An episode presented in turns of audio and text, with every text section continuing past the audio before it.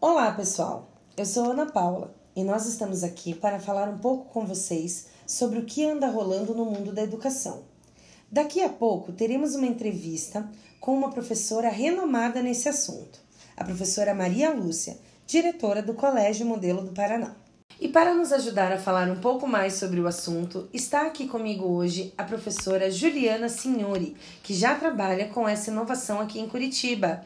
E aí, Juliana, como vai? Olá, Ana, tudo bem? É um prazer tê-la conosco para abordar esse tema tão importante. O prazer é meu, Ana, por estar aqui falando com você é, deste assunto tão inovador e que vem mudando a rotina das nossas escolas. Mas só para iniciarmos é, o nosso bate-papo de hoje, eu gostaria de saber de vocês que estão nos ouvindo. Vocês sabem o que são TICs?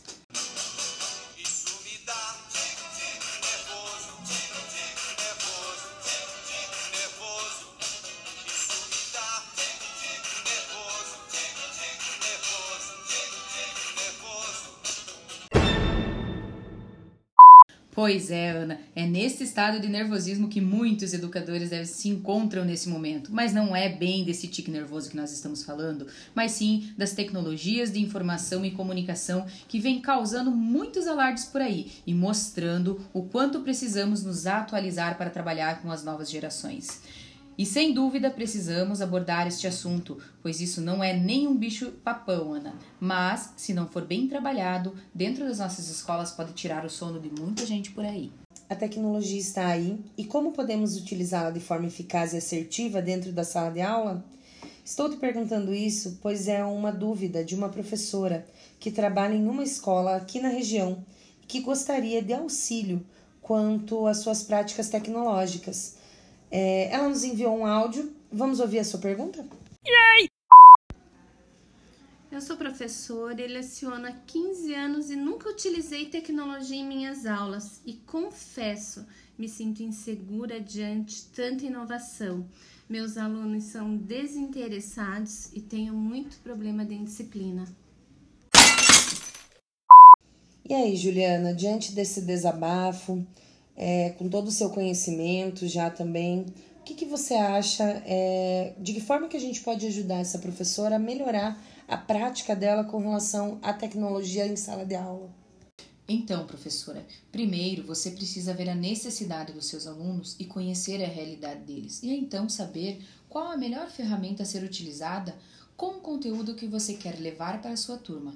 Além do mais, você precisa saber que a tecnologia está impregnada na vida de muitos professores e alunos, provocando novas formas de ver o mundo, de senti-lo e de estar nele, e todas essas perspectivas devem fazer parte da prática pedagógica. Por isso, professora, buscar formas para se atualizar e tentar colocar em prática o que você buscou como formação continuada é um ponto fundamental para o assunto que estamos tratando. É isso mesmo, professora Juliana. E para agregar ao nosso assunto, estamos também com a professora Maria Lúcia, diretora do Colégio Modelo do Paraná, na cidade de Curitiba, que já vem implantando na sua escola essas tecnologias. Olá, professora Maria Lúcia, tudo bem? Olá, Ana, tudo bem e você?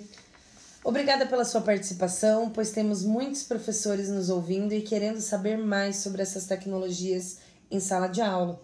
Pois bem, antes de falarmos sobre as TICs, é importante ressaltar o processo de ensino-aprendizagem, que devemos priorizar determinadas qualidades educacionais, contribuindo para o desenvolvimento dos indivíduos construtores do próprio conhecimento, e é nisso que as tecnologias da informação e comunicação vêm nos impulsionando para esta realidade.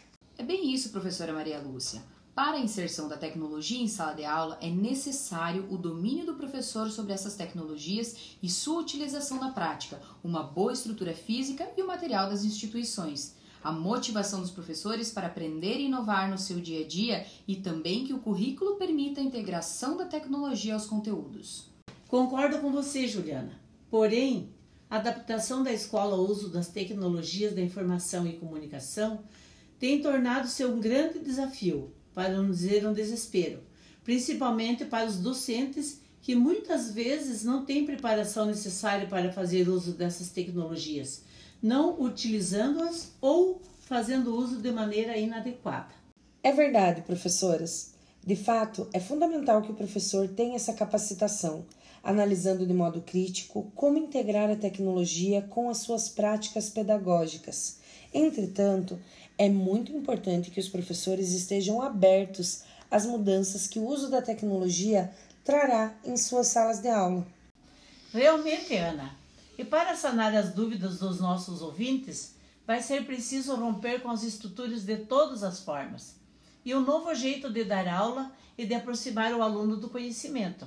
Esse aluno precisa ser construtor do seu próprio saber e o professor passa a ter um novo papel nessa história, sendo capaz de superar barreiras administrativas e pedagógicas e muitas muralhas repletas de indecisões.